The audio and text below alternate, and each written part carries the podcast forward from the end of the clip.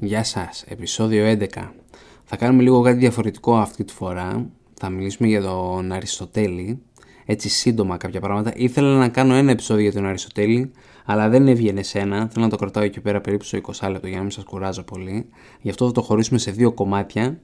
Θα είναι τσακ μπαμ, όμως τώρα αυτές τις μέρες θα βγει το δεύτερο λιγάκι υπομονή. Ε, ο Αλέξανδρος είχε πει από τον πατέρα μου, από τον φίλο που πήρα το ζήν από τον Αριστοτέλη το F-Zin, να μάθω να ζω σωστά. Είναι ένας πολύ σημαντικός άνθρωπος, αξίζει όχι ένα, 101, 1001 επεισόδια θα πρέπει να κάνουμε για τον Αριστοτέλη, εμείς θα κάνουμε μόνο δύο. Ε, ελπίζω να σας αρέσει, η καλύτερη κριτική στο iTunes κερδίζει μία κούπα δώρο από μένα. Ε, αν θέλετε να βοηθήσετε οικονομικά το podcast μπορείτε να το κάνετε μόνο μέσω Patreon Μόνο εσείς βασικά μπορείτε να με βοηθήσετε οικονομικά, εσείς που με ακούτε, μόνο μέσω Patreon και ε, PayPal Donate. Ε, ευχαριστώ πάρα πολύ, να είστε καλά, να προσέχετε, τα λέμε. Ο πρώτος πραγματικός influencer, ο Αριστοτέλης, ο φιλόσοφος με τη μεγαλύτερη επιρροή στην επιστήμη της φιλοσοφίας και όχι μόνο όπως θα δούμε. Σίγουρα και από τους πιο διάσημους. Γιατί ήταν ο πιο διάσημος, γιατί μελέτησε διάφορα θέματα στη ζωή του, όπως ποιητική, πολιτικές επιστήμες, ζωολογία, ψυχολογία, και είναι ο πρώτος στην ιστορία που κράτησε αρχείο για όλα αυτά που μελετούσε ξέρει ότι είναι πρώτος, όπως βλέπουμε και στα έργα του στο περί ψυχής, ξεκινάει λέγοντας ότι ξέρει ότι δεν έχει γραφτεί άλλο έργο σαν κι αυτό, οπότε σας εξηγώ εγώ ποιο νομίζω ότι είναι το θέμα και προχωρώντας αναλύει τι έχουν πει οι προηγούμενοι ότι είναι ψυχή και τι νομίζει αυτός. Αυτό τον κάνει και τον πρώτο ιστορικό της φιλοσοφίας. Πρωτοπόρος σε όλες τις πτυχές της ανθρώπινης γνώσης. Είναι ο πρώτος άνθρωπος που είχε γράψει για τα πάντα, Προφανώς όμως έτσι έγραφε τις δικές του αλήθειες που σε πολλά πράγματα έπεσε μέσα και σε κάποια όχι τόσο. Ήταν ο πρώτος άνθρωπος που κατάλαβε ότι ο Άρης είναι πίσω από το φεγγάρι, γιατί είχε προσέξει ότι το φεγγάρι πέρασε μπροστά από τον Άρη. Αυτό κάποιοι λένε ότι μας δηλώνει ότι είχε πολύ καλή όραση. Είναι ο πρώτος εμπειρικός φιλόσοφος του δυτικού κόσμου. Του δυτικού γιατί κάτι είχαν κάνει οι Ινδοί κάπου το 600 π.Χ. Βρήκαμε και κάτι που δεν είμαστε πρώτοι. Εμπειριστής δηλαδή αυτός που ενεργεί με βάση την εμπειρία του και μόνο. Στην ομάδα αυτή είναι και άλλοι γνωστοί όπως John Locke, Spinoza, Hume και πολλοί άλλοι. Αρκετά από τα έργα του έχουν χαθεί, αλλά και αυτά που έχουμε είναι υπέροχα σε εύρος. Έχουμε τα θεωρητικά και πολύ φιλοσοφικά έργα όπως τα μεταφυσικά, μετά τα φυσικά συγγνώμη, τα ηθικά νοικομάχια, απειλητικά, και ούτω καθεξής. Αλλά έχουμε και τα έργα της ζωολογίας που μας δείχνουν ότι ο Αριστοτέλης ήταν πολύ, πολύ περίεργος να δει πώς είναι τα ζώα από μέσα. Δεν τον πείραζε να λερώσει τα χέρια του δηλαδή. Ό,τι βρίσκει το γράφει, εδώ είναι η σπλήνα, εδώ τα αρχίδια, εδώ το στομάχι και κάπως έτσι ξεκινάει η επιστήμη της ζωολογίας. Ήταν ο πρώτος που ανακάλυψε ότι τα δελφίνια είναι θηλαστικά, επίσης δημιουργεί την λογική. Περίεργο να το σκεφτόμαστε έτσι, ένα κόσμο χωρίς λογική όπως ξέρουμε εμείς, αλλά είναι ο πρώτος που είπε ότι αν ισχύει το α, ισχύει το β, άρα γ. Για παράδειγμα, όλοι οι άντρες είναι εθνητοί. Ο Σοκράτης είναι άντρας, άρα ο Σοκράτης είναι εθνητός. Μπορούμε να δούμε πώς κατέληξε στο ότι τα δελφίνια είναι θηλαστικά. Τα θηλαστικά δεν γεννούν αυγά, τα δελφίνια δεν γεννούν αυγά, άρα τα δελφίνια είναι θηλαστικά. Είναι ο πρώτος που μελέτησε τη θεωρία της λογοτεχνίας στην ποιητική του, έργο το οποίο μελετάται ακόμα και σήμερα από διάφορα πανεπιστήμια αυτό δεν το βλέπεις συχνά σε ένα φιλόσοφο. Ο Πλάτονα, ο δάσκαλος του Αριστοτέλειου που θα δούμε και σε λίγο, είχε εξορίσει τους ποιητές από τη διάσημη πολιτεία του. Το οποίο είναι λιγάκι άδικο να το αναφέρω έτσι απλά. Ένα ολόκληρο βιβλίο μπορεί να γραφτεί για αυτή και μόνο τη φράση του Πλάτονα. Κυρίως επειδή είναι παράδοξο. Εμείς που διαβάζουμε την πολιτεία το κάνουμε σε λογοτεχνική μόρφη. Αφού δεν γουστάρει ρε Πλάτων, εσύ γιατί χρησιμοποιείς αυτό το μέσο. Αλλά στα άκρα μπορούμε να δούμε τις αλήθειες, so take it with a grain of salt ο Πλάτωνας ήταν μαθητής του Σοκράτη. Όλα τα έργα του που έχουν διασωθεί είναι σε μορφή διαλόγων. Πρωταγωνιστής στους διαλόγους του Πλάτωνα ήταν ο Σοκράτης τις περισσότερες φορές. Ο Πλάτωνας με απίστευτη μαεστρία μας δίνει στοιχεία τόσο για τη φιλοσοφία του Σοκράτη όσο και για τη δική του. Πολλοί μπερδεύουν τις απόψεις των δύο. Ο Σοκράτης δεν πίστευε στην συγγραφή βιβλίων, με τη δικαιολογία ότι είναι πιο σημαντικό να διδάξει τη φιλοσοφία σου παρά να τη γράψεις. Ένα βιβλίο δεν μπορεί να σου απαντήσει, να σε διορθώσει αν πεις κάτι λάθος. Οπότε ο Σοκράτης για να διδάξει τόσο στον εαυτό του όσο και στους μαθητές του, έκανε βόλτες στην αγορά και στα γυμναστήρια της Αθήνας και έκανε σε καταξιωμένους πολίτες διάφορα ερωτήματα, όπως τι είναι δίκαιο, τι είναι αρετή, τι είναι έρωτας και άλλα τέτοια. Και πάντα από τα βιβλία του Πλάτωνα φυσικά καταλήγει ο συνομιλητής του Σοκράτη να παραδέχεται ότι στην πραγματικότητα δεν ξέρει αυτό που του ζητά ο Σοκράτης. Και έφευγε από το διάλογο πιο μπερδεμένος από ό,τι ήταν πριν από τη συζήτηση. Για παράδειγμα, τον ευθύδημο τον ρωτά ο Σοκράτης αν θεωρεί ότι η εξαπάτηση είναι ανήθικη. Φυσικά και είναι, απαντά ο ευθύδημος. Ναι, αλλά λέει ο Σοκράτης, αν ένας φίλος σου απλεί να αυτοκτονήσει και εσύ του κλέψεις το μαχαίρι, δεν τον έχεις εξαπατήσει; Ναι, λέει ο ευθύδημος. Θεωρείς την πράξη αυτή ανήθικη; Όχι, λέει ο ευθύδημος. Οπότε εσφαλμένα πίστευες ότι κάθε εξαπάτηση είναι ανήθικη. Και θα συνεχιζόταν αυτό μέχρι, ε, μέχρι όσο πάει για να καταλήξουν στο ότι είναι πραγματικά μια ανήθικη πράξη. Μια άλλη φορά ο Σοκράτης μιλάει με έναν στρατιωτικό διοικητή. Ο διοικητής πιστεύει ακρότατα ότι ήξερε τι σημαίνει η λέξη θάρρος. Μετά από πολλή ώρα συζητήσεων, έφυγε νιώθοντας πιο μπερδεμένος και σίγουρα πιο συγχυσμένος από ό,τι ήταν πριν συναντήσει το Σοκράτη. Κάτι τέτοιες μαλακίες θα κάνει και στον Μέλιτο που τον πάει στα δικαστήρια το 399 π.Χ. πάντα έτσι. Ο Σοκράτης ήταν 70 ετών με την κατηγορία ότι διευθύνει τα μυαλά των νέων και ότι παραμελούσε τους θεούς της πόλης. Παρόλο που θα μπορούσε να τους πείσει με τον λόγο του τους πολίτες που θα ψήφιζαν αν ήταν αθώος ή ένοχος, τους γράφει στα αρχίδια του και τους λέει «Εγώ ρε μαλάκες που με βλέπετε, έχω διδάξει τα μεγαλύτερα μυαλά της Αθήνας. Κάποτε θα βγάλουν όλους τους φιλόσοφους που ήρθαν πριν από μένα και θα τους ονομάσουν απλά οι προ-σοκρατικοί». Το τελευταίο μάλλον δεν το είπε, αλλά είναι αλήθεια. Τόσο πολύ άλλαξε τη φιλοσοφία και όντως ε, ονομάστηκαν όλοι οι προηγούμενοι προσοκρατικοί. Ε, την κατέβασε από τα ουράνια, όπως είπε ο Κικέρον, τη φιλοσοφία. Τελικά αναγκάζεται να αυτοκτονήσει πίνοντας δηλητήριο, δηλητήριο φτιαγμένο από κόνιο. Οι μαθητές του Σοκράτη και Ξενοφών κρατάνε ζωντανό το όνομά του. Να επιστρέψουμε λίγο στον Πλάτωνα. Ο κύριος Alfred North Whitehead έχει συνοψίσει πολύ όμορφα την επίδρασή του στον κόσμο της φιλοσοφίας. Είχε πει ο πιο ασφαλής χαρακτηρισμός της ευρωπαϊκής φιλοσοφίας είναι ότι αποτελείται από μία σειρά από σημειώσεις του Πλάτωνα. Ο Πλάτων πίστευε ότι υπήρχε και ένας δεύτερος κόσμος, μαζί με τον πραγματικό που μιλάμε και ακούμε και νιώθουμε, ένας αυθύπαρκτος κόσμος, νοητός, που δεν μπορούμε να τον δούμε, αλλά μπορούμε να τον πλάσουμε με το μυαλό μας. Να πούμε ένα παράδειγμα. Φαντάσου ένα τρίγωνο. Δεν μπορείς να δεις στην φύση το τέλειο ορθογώνιο τρίγωνο, μπορείς να το δεις στο μυαλό σου, να το μετρήσεις, να το σχεδιάσεις και να το σχεδιάσεις σε χαρτί. Αυτό το τρίγωνο υπάρχει στο μυαλό σου. Αυτή η εικόνα του τριγώνου, ο Πλάτων θα σου έλεγε ότι υπάρχει στον κόσμο των ιδεών. Η ιδέα του τριγώνου είναι πιο εύκολη να τη μετρήσεις και να βγάλεις πορίσματα σχετικά με τα τρίγωνα. Οπότε εφόσον σε βοηθάει να κατανοήσεις τα τρίγωνα σε αυτόν τον κόσμο των ιδεών, το ίδιο πρέπει να κάνουμε με όλα που αντιμετωπίζουμε στην καθημερινότητα. Όπως το αγαθό, Καλύτερα να το μελετάμε το αγαθό στον κόσμο των ιδεών, καθώς θα τα κατανοήσουμε καλύτερα, από ότι να περιμένουμε να το αντιμετωπίσουμε στον πραγματικό κόσμο. Μια διάσημη ιστορία του Πλάτωνα, η αλληγορία του Σπηλαίου, που το βλέπουμε στην πολιτεία του στο 7ο βιβλίο, αν φανταστούμε μια σπηλιά με ανθρώπους. Ο Πλάτων τους λέει δεσμότες, που δεν έχουν επαφή με τον πραγματικό κόσμο και το μόνο που βλέπουν είναι φως που ελέγχουν οι φύλακες. Οι φύλακες για να τους ψυχαγωγήσουν φτιάχνουν σχέδια ζώων και άλλων πραγμάτων ε, σε ξύλο και πέτρες. Παίρνουν αυτά τα σχέδια και τα κρατάνε μπροστά από μια φωτιά. Η σκιά που πέφτει πάνω στον τοίχο για τους δεσμότες είναι η πραγματικότητα. Και αν ένας δεσμότης κατάφερνε και έσπαγε τις αλυσίδες και πήγαινε στον φυσιολογικό κόσμο, θα έβλεπε σιγά σιγά όταν συνηθίσουν τα μάτια του ότι οι σκιές δεν είναι ο πραγματικός κόσμος και θα κατάφερε να κοιτάξει προς τον ήλιο που ευθύνεται για τις σκιές. Όταν επιστρέψει στη σπηλιά για να ελευθερώσει τους άλλους δεσμότες, έχει ξεχάσει πώς είναι να βλέπεις σκιές και να τις περνάς για την πραγματικότητα. Οι δεσμότες που δεν κατάφεραν να φύγουν από τη σπηλιά θα τον πέραγαν για τρελό και επιθετικά θα τον έδιωχναν για να μείνουν στον δικό τους κόσμο.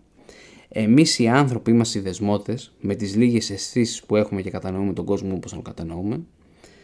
Δεν μπορούμε όμως να κατανοήσουμε τον πραγματικό μέσα σε, μέσα σε εισαγωγικά κόσμο γιατί δεν τον βλέπουμε. Και εδώ έχουμε τη μεγαλύτερη διαφορά ανάμεσα στον Αριστοτέλη και τον Πλάτωνα. Ο Αριστοτέλης πίστευε ο πραγματικός κόσμος που βλέπουμε τα μάτια μας και πιάνουμε τα χέρια μας είναι ο κόσμος που πρέπει να μελετήσουμε και όχι ο κόσμος των ιδεών. Γι' αυτό και τα μισά έργα του Αριστοτέλη αφορούν τα ζώα και τη βιολογία. Ο πίνακας του Ραφαέλ σχολή των Αθηνών τα συνοψίζει όμορφα. Έχω φωτογραφία, θα ανεβάσω φωτογραφία στο Facebook και στο site. Ο Πλάτων δείχνει ψηλά στον κόσμο των ιδεών και ο Αριστοτέλης κάτω στη γη. Τα βιβλία του Αριστοτέλη είναι ονομασμένα ανάλογα με το τι θα αναλύσει παραπέρα. Ξέρεις ότι θα διαβάσει για μετεωρολογία όταν διαβάσει τα βιβλία του Αριστοτέλη με τίτλο Μετεωρολογικά. Όταν διαβάσει τη ρητορική, το κάνεις με στόχο να μελετήσεις τη ρητορική. Τα ηθικά νοικομάχια και ευδήμια, ένα βιβλίο που θα, ένα βιβλίο που θα μελετήσεις για να μάθεις να συμπεριφέρεσαι ηθικά σωστά. Είναι τελείως διαφορετικό από τον Πλάτωνα, που ενώ μιλάει για σωστή ηθική και άλλα θέματα, θα ονομάσει τα βιβλία του συνήθως από τους χαρακτήρες των βιβλίων όπως Φέδων, Γοργίας, Μένων και πολλά άλλα. Υπάρχουν και γνωστές εξαιρέσεις όπως η Πολιτεία, Συμπόσιο και οι Νόμοι. Πάμε να δούμε ποιος ήταν ο Αριστοτέλης. Ήταν γιος γιατρού, και όχι κάποιου τυχαίου γιατρού, αλλά γιατρός του Αμίντα του Δεύτερου, πατέρα του Φίλιππου, παππού δηλαδή του Μεγάλου Αλέξανδρου.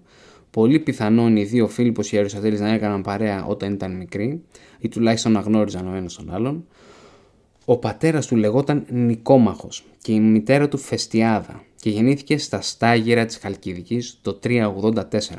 Όπως όλοι οι Έλληνες είχαν ε, μια τάση να δείχνουν ότι συνδέονται με κάποιον σπουδαίο ήρωα. Ο Αλέξανδρος θα θυμίζω κατάγεται από τον Ηρακλή από τη μεριά του πατέρα του και από τον Αχιλέα από τη μεριά της μάνας του. Ο Αριστοτέλης κατάγεται από τον Μαχάωνα, γιατρό των Ελλήνων στον Τροϊκό Πόλεμο, ο οποίος Μαχάωνας έχει πατέρα τον Ασκληπιό, θεό της ιατρικής. Ήταν ο μικρότερος από τρία αδέρφια, ο αδερφός του λεγόταν Αρήμνηστος και η αδερφή του Αριμνίστη. Όταν είναι 12 χρονών πεθαίνουν οι γονείς του και αναλαμβάνει την κυδαιμονία του ο γαμπρός του, ο σύζυγος δηλαδή της αδερφής του, ο πρόξενος, ο οποίος ανέλαβε και την εκπαίδευση του νεαρού Αριστοτέλη, μέχρι να γίνει 17 χρονών στη συνέχεια τον στέλνει να σπουδάσει στην Ακαδημία του Πλάτωνα, όπου τα μαθήματα που διδάσκονταν οι μαθητές ήταν φιλοσοφία, μαθηματικά και αστρονομία. Ο τρόπος μάθησης διέφερε πολύ από τα άλλα σχολεία. Στην Ακαδημία με τον Πλάτωνα να παρουσιάζει ένα πρόβλημα στους μαθητές του και μετά να τους ενθαρρύνει με το διάλογο να βρουν την πραγματική αλήθεια. Στην Ακαδημία ξεκινά σαν μαθητής και γίνεται δάσκαλος. Θα μείνει για 20 χρόνια, μέχρι τον θάνατο του Πλάτωνα το 347. Ο Αριστοτέλης ήταν ο πιο σπουδαίος μαθητής που είχε ο Πλάτωνας, αλλά δεν τον κάνει διευθυντή της Ακαδημίας. Τον ρόλο αυτό αναλαμβάνει ο Σπεύσιπος ανιψιός του Πλάτωνα. Κάποιοι λένε ότι ξενερώνει αφάνταστο ο Αριστοτέλης και δέχεται μία πρόσκληση από έναν τύρανο της Μικράς Ασίας, τον Ερμία. Μαθητής του Πλάτωνα, κι αυτός, και κυβερνήτης της Ασού και του Αταρνέα. Σας θυμίζω το 347 είχαμε τους Αθηναίους να στέλνουν πρέσβεις σε διάφορες πόλεις και να ζητούν συμμάχους εναντίον του Φίλιππου. Δεν θα υπήρχαν και τα πιο φιλομακεδονικά αισθήματα αυτή την εποχή, οπότε την κάνει για την Ασό, Άσο, Ασό, Άσο μάλλον, που θα μείνει για τρία χρόνια. Διδάσκει φιλοσοφία κυρίως παρατηρώντας τον φυσικό κόσμο. Όπου τα πάει καλά με τον Ερμία, λέγεται ότι τον έψε η τυραννία του να είναι η ποιότερη και πιο δίκαιη, επίσης παντρεύτηκε και την κόρη του την Πυθιάδα. Μαζί θα αποκτήσουν μια κόρη, την Πυθιάδα την νεότερη.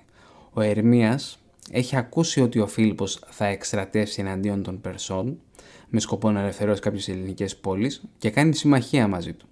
Όταν το μαθαίνουν οι Πέρσες, τον σκοτώνουν σταυρώνοντάς τον. Έχει προλάβει όμως ο Ερμίας και πρότεινε στο Φίλιππο να συνεργαστεί με τον Αριστοτέλη για την παιδεία του μικρού Αλέξανδρου και να γίνει δάσκαλός του. Ο Αριστοτέλης έφυγε από την Ασό πριν έρθουν οι Πέρσες και πήγε ακριβώς απέναντι στη Λέσβο. Θα μείνει για δύο χρόνια στη Λέσβο όπου μελετά όλα τα πλάσματα της θάλασσας. Παίρνοντας στοιχεία τόσο από τις δικές του εμπειρίες, ανοίγοντας ψάρια, μαλάκια και ό,τι άλλο βρει, μαζί με τις γνώσεις των τοπικών ψαράδων. Ο Πλάτωνας αυτό δεν θα το έκανε ποτέ. Πιστεύω ότι μόνο οι φιλόσοφοι έχουν τη δυνατότητα να αναζητούν την αλήθεια για οτιδήποτε στον κόσμο, και όχι απλώς ο κοσμάκης. Ο Αριστοτέλης είχε γράψει: Όσοι έχουν ζήσει σε μια στενή επαφή με τα φαινόμενα της φύσης είναι καλύτεροι στον ορισμό αυτών των αρχών, καθώς μπορούν να τις συνδέσουν καλύπτοντας έναν ευρύ τομέα. Και εδώ γεννιέται η επιστήμη της βιολογίας. Με την βοήθεια της τότε συζύγου του της Πυθιάδας, η οποία ειδικεύτηκε στην βιολογία και την εμβριολογία, την γεννά κατατάσσοντας πρώτος τα ζώα σε ομάδες και είδη. Όταν είναι στη Λέσβο θα γνωρίσει τον πολύ καλό φίλο του τον Θεόφραστο, ακούγεται ότι είχαν και ομοφιλοφιλικές σχέσεις αλλά δεν έχει αποδειχθεί, το 343 του ζητά ο Φίλιππος να αναλάβει την διαπαιδαγώγηση του Αλέξανδρου. Συμφωνεί ο Αριστοτέλης με τον όρο, ότι να, ε, με τον όρο να, να ξαναχτιστούν τα στάγυρα. Μέσα λέει ο Φίλιππος. Εγώ τα έσπασα, ας τα ξαναφτιάξω. Για το τι είχε διδάξει ο Αριστοτέλης στον Αλέξανδρο δεν έχουμε στοιχεία. Ξέρουμε ότι τα μαθήματα έγιναν ε, όχι στην Πέλα, η οποία είναι πρωτεύουσα της Μακεδονίας, όπου θα υπήρχαν και πιο πολλές ανέσεις, αλλά παίρνει τον Αλέξανδρο και την, πατέ, και την παρέα του, Πτολεμαίο Νέαρχο Ηφαιστιώνα και τους άλλους, και του διδάσκει στο ιερό των νυμφών στην Μίεζα και συγκεκριμένα στους κήπους του Μίδα. Από τον Πλούταρχο μαθαίνουμε ότι υποδείχθηκαν από τον Φίλιππο να πάνε τόσο μακριά, το Google το βγάζει 8 ώρες περπάτημα, μάλλον για να ξεφύγει από τη μάνα της. Είχε ξεκινήσει μια κόντρα μεταξύ Ολυμπιάδας και Φίλιππου, οπότε είχε ευκαιρία τον έριχνε και μπροστά στον Αλέξανδρο, δεν την ενδιαφέρε καθόλου. Ε, ο Φίλιππος ετοιμαζόταν για μια εκστρατεία εναντίον της Θράκης. Θα έλειπε καιρό. Πιθανόν να φοβάται όταν γυρίσει να έχει επηρεάσει πολύ τον Αλέξανδρο η Ολυμπιάδα και συνεργαζόταν ε, μήπως για να τον δολοφονήσουν κάτι τέτοιο για να πάρει το θρόνο ο Αλέξανδρος. Ίσως έτσι απλά το λέω. Ε, η εκπαίδευση θα διαρκήσει τρία χρόνια.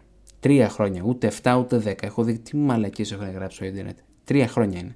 Ο Φίλιππος, θα, αυτό το ξέρουμε γιατί ο Φίλιππος θα ζητήσει από τον Αλέξανδρο να επιστρέψει ώστε να αναλάβει την αντιβασιλεία της Μακεδονίας. Όπως είπαμε δεν ξέρουμε τι ακριβώς δίδασκε ο Αριστοτέλης στον Αλέξανδρο. Ούτε πως αυτά που διαβάζουμε σήμερα για τον Αριστοτέλη του τα δίδασκε τότε. Έτσι. Εντάξει, απλά ξέρουμε ότι τα μαθήματα γίνονταν περπατώντας, όπως άρεσε στον Αριστοτέλη, γι' αυτό και είχε ονομάσει και τη σχολή του περιπατητική. Χρησιμοποιείται και σαν όρος περιπατητικό και αναφέρεται στη φιλοσοφία του Αριστοτέλη. Μπορούμε όμως να μελετήσουμε τη φιλοσοφία του Αριστοτέλη και να δούμε στο περίπου τι θα μάθαινε. Δίδασκε στον Αλέξανδρο από το 343 στο 340. Από το 340 αλλά να συνεχίσουμε όμως να πούμε λίγα πράγματα για τον Αριστοτέλη. Από το 340 μέχρι τον 336 δεν έχουν πολλές πληροφορίες για τη ζωή του. Πιθανόν να έμεινε στην Ηλυρία και την Ήπειρο με τον Θεόφρασο και να αναπτύσσει ε, τη φιλοσοφία του. Το 338 πεθαίνει ο ανιψιός του Πλάτωνα Πεύσιπος και πάλι ο Αριστοτέλης γίνεται διευθυντής της Ακαδημίας.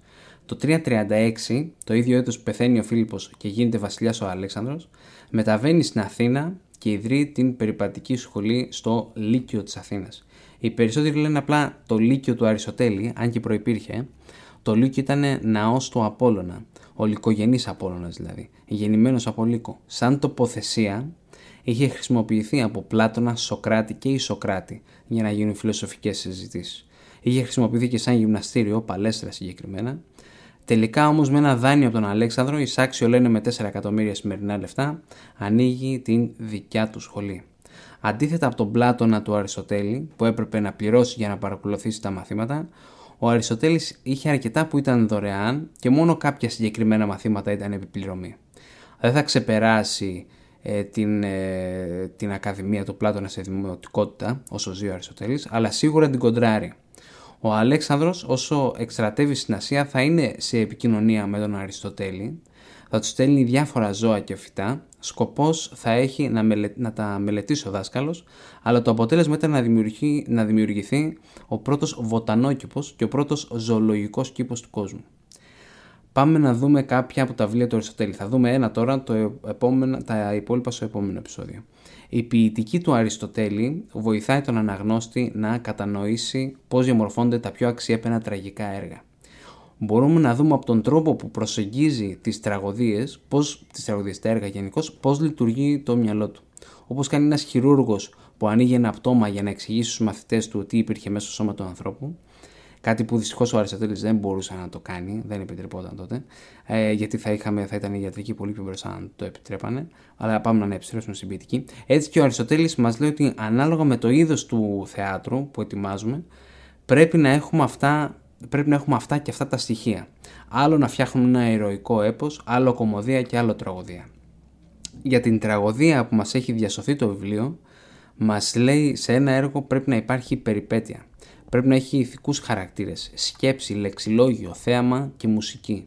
Το πιο σημαντικό όμως είναι η περιπέτεια. Να βλέπει ο ακροατής τον πρωταγωνιστή να περνάει εμπόδια, να μαθαίνει, να μαθαίνει κάτι που δεν ήξερε πριν. Plot twist θα λέγαμε σήμερα. Αλλά και να περνά άσχημα. Όπως στο Shawshank Redemption, πρέπει να το δείτε ταινιάρα, τον βλέπουμε να μπαίνει στη φυλακή να τα βρίσκει σκούρα, να τον τρώει κυριολεκτικά. Μπαίνει, χρειάζεται να μπει μέσα στα σκατά κυριολεκτικά για να βρει την ελευθερία του. Αλλά όλα αυτά συνδυάζονται όλα αυτά συνδυάζονται και προκαλούν στον ακροατή τη λεγόμενη κάθαρση. Μια πανέμορφη ελληνική λέξη. Υπάρχει ένα μεγάλο debate για το τι θέλει να πει ο Αριστοτέλης λέγοντας κάθαρση. Επειδή δεν το εξηγεί παραπέρα. Κάθαρση ίσως εννοεί ως προς την ψυχική ηρεμία. Πω πω είδα τον Ορέστη να μαχαιρώνει τη μάνα του και νιώθω πολύ καλύτερα. Σαν να το έχω κάνει εγώ, χωρίς να χρειαστεί να το κάνω. Ο Γκέρτερ το λέει ωραία. Η ελληνική τραγωδία χαρίζει στην ψυχή μας γαλήνη. Αφού πρώτα μας συνταράξει η θέμελα, μας αφήνει ύστερα ήρεμους και γαλήνιους μπροστά στο μυστήριο του θανάτου και της θεότητας. Ένα ακόμα σημαντικό σημείο στην ποιητική του Αριστοτέλη είναι αυτό της μίμησης. Ο Πλάτωνας έλεγε πως αυτό είναι το πρόβλημα αυτό είναι το πρόβλημα του θεάτρου και ο λόγος που ήθελα να το απαγορεύσει. Βλέπουμε πράγματα που θέλουμε να κάνουμε, αλλά είναι πέραν των δυνατοτήτων μας. Οπότε καλύτερα να μην τα βλέπουμε καθόλου. Ο Αριστοτέλης, που χρησιμοποιεί τον ίδιο όρο μίμησης, σαν να θέλει να απαντήσει τον Πλάτωνα, μας λέει οι ποιητές βλέπουν κάτι που κάνουν οι άνθρωποι και το μιμούνται. Είναι ιδιαίτερα σημαντική η διαφορά. Αυτοί οι άνθρωποι, δηλαδή στα έργα του Ομήρου, Ευρυπίδης, Σοφοκλή και Εσχύλου, είναι βασισμένα σε πραγματικά πρόσωπα. Όταν είσαι ο Αλέξανδρος και έχεις βάλει στόχο να κατακτήσεις ό,τι βρεις μπροστά σου και σου λέει ο δάσκαλός σου, ο Αχηλέας που τόσο πολύ αγαπάς, είναι βασισμένος σε ένα πραγματικό άνθρωπο. Μπορείς και εσύ δηλαδή να γίνεις ένας τέτοιος άνθρωπος. Ο Αλέξανδρος λάτρευε την Ηλιάδα. Λέγεται ότι υπήρχε πάντα κάτω από το μαξιλάρι του ένα μαχαίρι και ένα αντίγραφο της Ηλιάδα, με σημειώσει από τον Αριστοτέλη και το είχε πάρει μαζί του σε όλη την Ασία. Ήξερε μάλιστα κάθε στίχο του ποίηματος απ' έξω το σύνολο των στίχων της Ηλιάδας είναι 15.693. Επίσης, την Ηλιάδα την είχε βάλει και εσύ μια χρυσή κασετίνα που το είχε βρει σε ένα εγκατελειμμένο από τον Δαρείο Παλάτι. Έχουμε ακόμα όμως, θα τα αναλύσουμε όταν φτάσουμε εκεί. Αυτό ήταν το επεισόδιο. Ελπίζω να σας άρεσε. Στείλτε μου μήνυμα στο facebook Μέγας Αλέξανδρος Podcast και πείτε μου την άποψή σας. Ε, τώρα όλο αυτό δεν έχω σπουδάσει ούτε φιλοσοφία ούτε ιστορία, το κάνω καθαρά και μόνο επειδή γουστάρω να το κάνω. Οπότε αν είπα κάποια μαλακία συγχωρέστε με, συγγνώμη δεν ήθελα να προσβάλλω ούτε τον Αριστοτέλη προφανώς, ούτε τον Αλέξανδρο, ούτε τον Πλάτωνα που μιλήσαμε, ούτε τον Σοκράτη. Ε, πείτε μου όμως την άποψή σας, τα πήγα καλά, τα πήγα σκατά, χρειάζομαι εδώ, χρειάζομαι εκεί, χρειάζομαι βοήθεια. Ό,τι αν μπορείτε να με βοηθήσετε το εκτιμούσα ιδιαίτερα. Επίσης, αν θέλετε να βοηθήσετε οικονομικά Patreon και PayPal, μην τα ξαναλέμε. Ευχαριστώ πολύ. Και η καλύτερη κριτική στο iTunes κερδίζει μια κούπα δώρο από μένα. Τα λέμε ρε παιδιά, να είστε καλά.